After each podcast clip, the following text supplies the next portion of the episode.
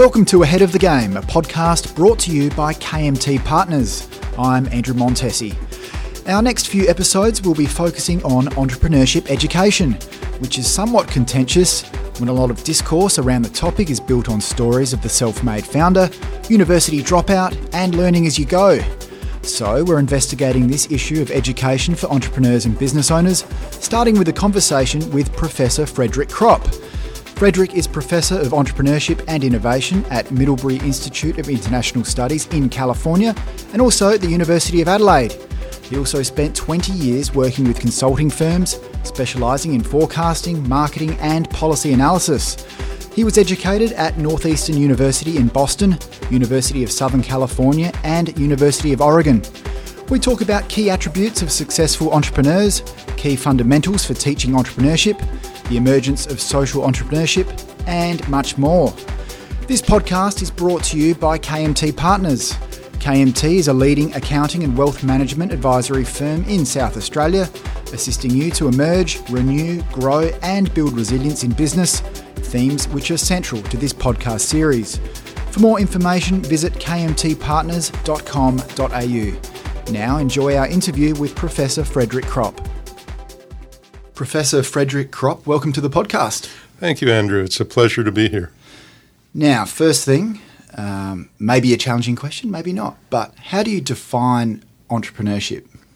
You know, when I when I first started out teaching, I used to say it's like a giraffe. You can't really define it, but you know when you see it.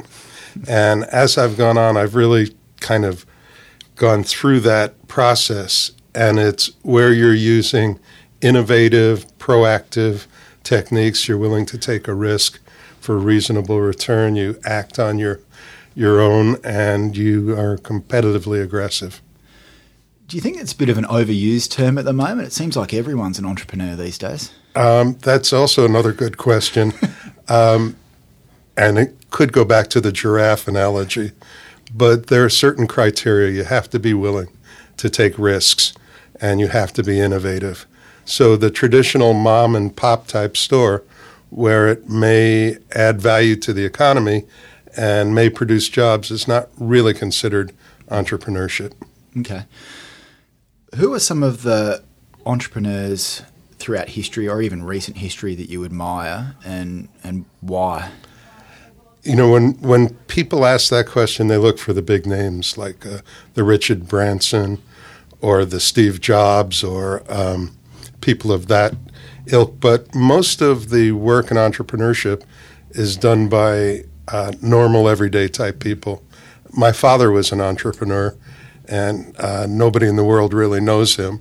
And my grandfather was an entrepreneur, and they've traced it as far back as Marco Polo. When he was going to China, he borrowed money, and once he paid back the money, he shared in the profits.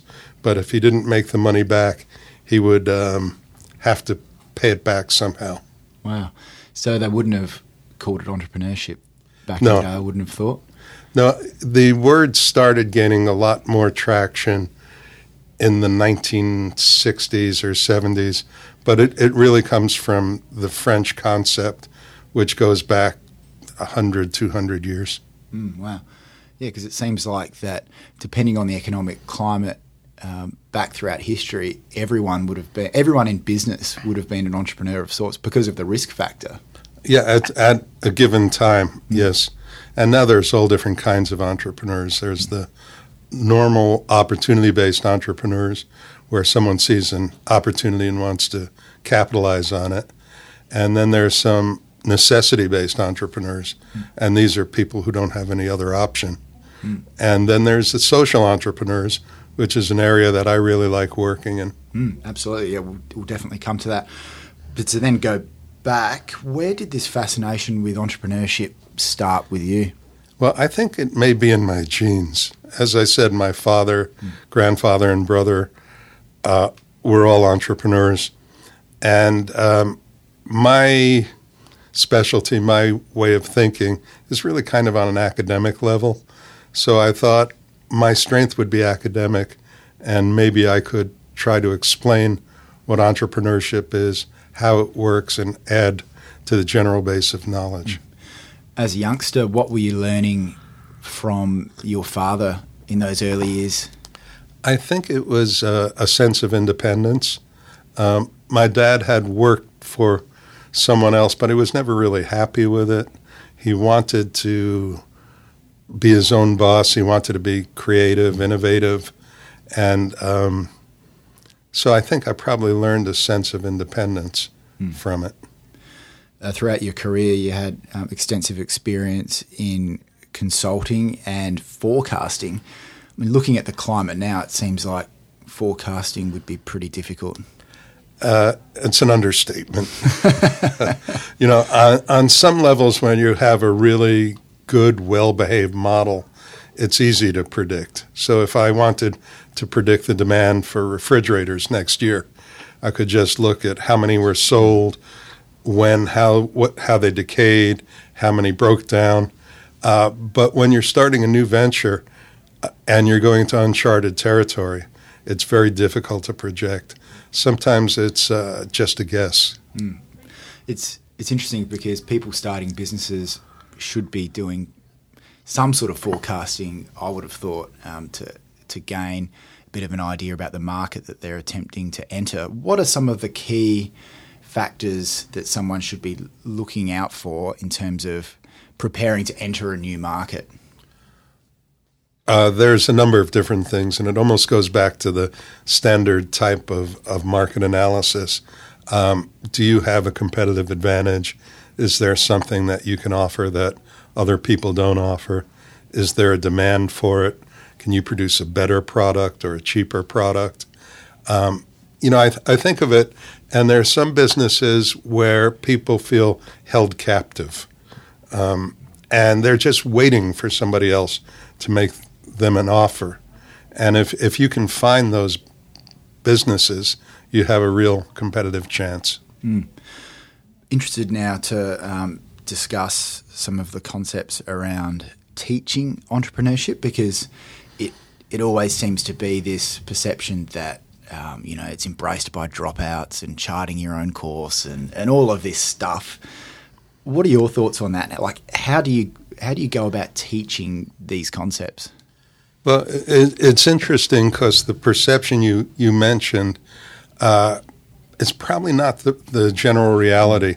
Most entrepreneurs have a university degree, and uh, many have postgraduate degrees.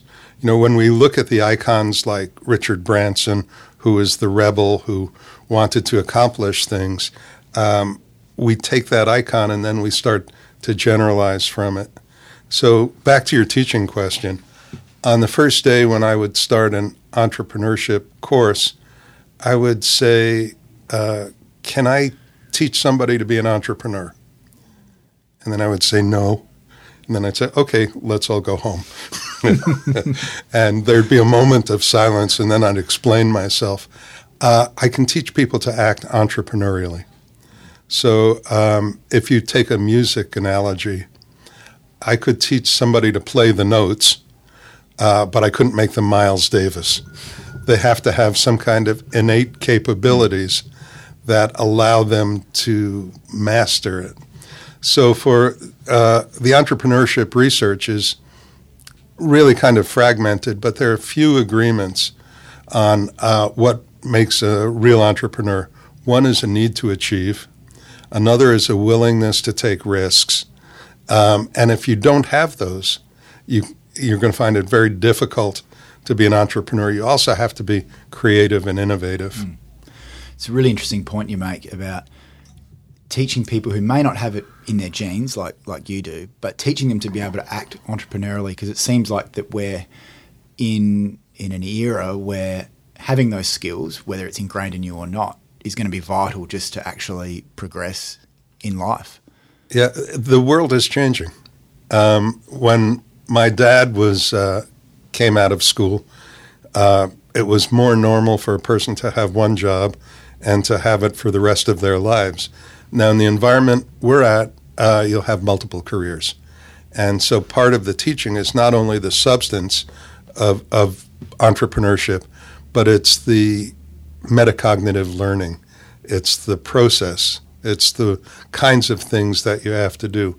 You have to teach someone to be proactive as well as reactive. Mm. So it's kind of a, a, sense of being as much as it is course content. Mm, okay. Then, as um, how do universities kind of review their own performance in terms of effectiveness of teaching, um, and not just university universities, but any other type of education provider in this space? It's an interesting and timely question. I just did a review of a major university's entrepreneurship course, and I looked at all the classes they were offering, the program in its entirety, and uh, details at various levels. And again, there's been a shift over the last 10 years to how the material is taught. Um, when I started teaching, it was kind of the sage on the stage model. I'd stand up, I'd tell you what I knew, and if you told me what I knew back, then you'd get a good grade. and now it's kind of co-creating knowledge. It's it's curating knowledge. Mm.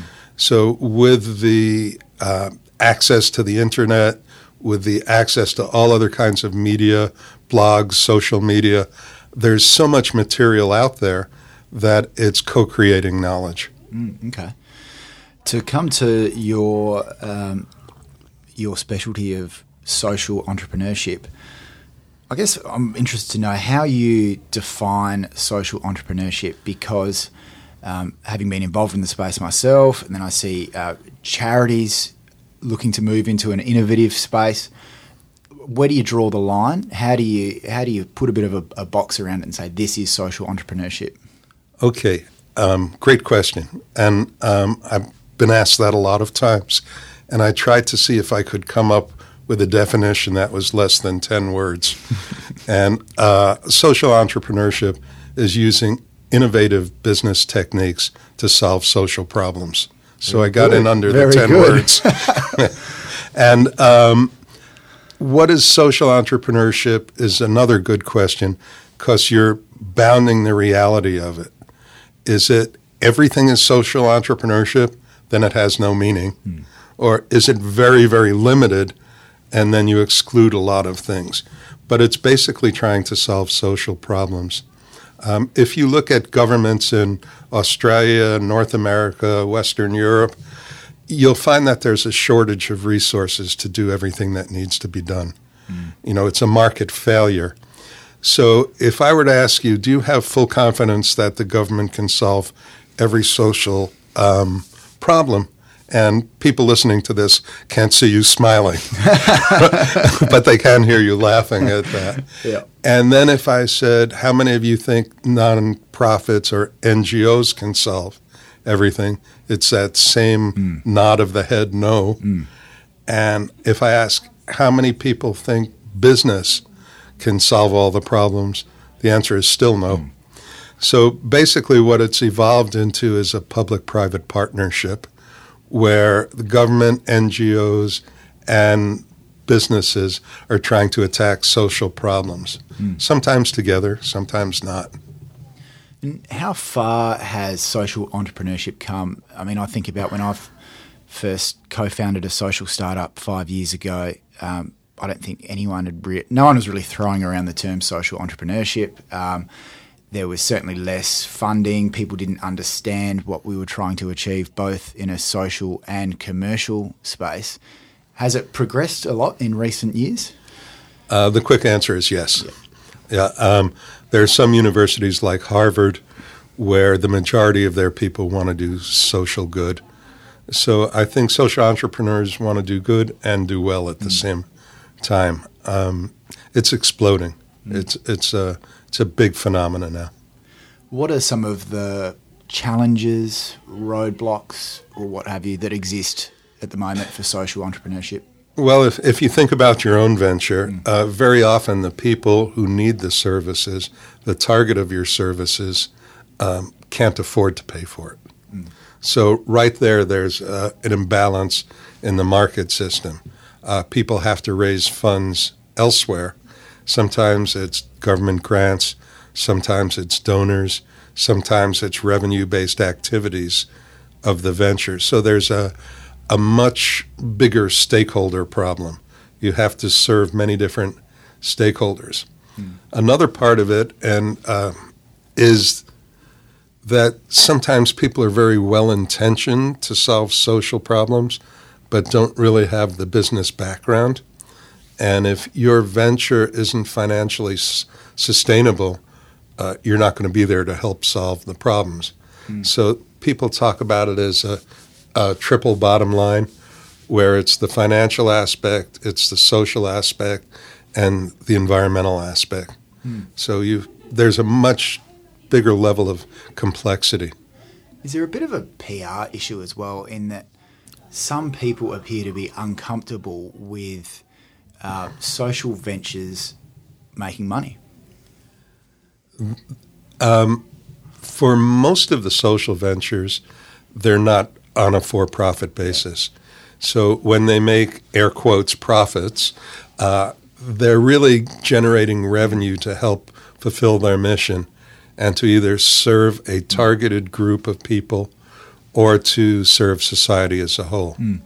Um, people don't, in general, people don't get rich from social ventures. In fact, you may wind up being your own biggest funder. Yeah, absolutely. Uh, so, what does the future look like then? And maybe, maybe a, I guess in a perfect world, and we, we touched on government not being able to solve all the problems, uh, charities, not for profits, certainly not. What does a balanced ecosystem look like between all of the, the parties involved?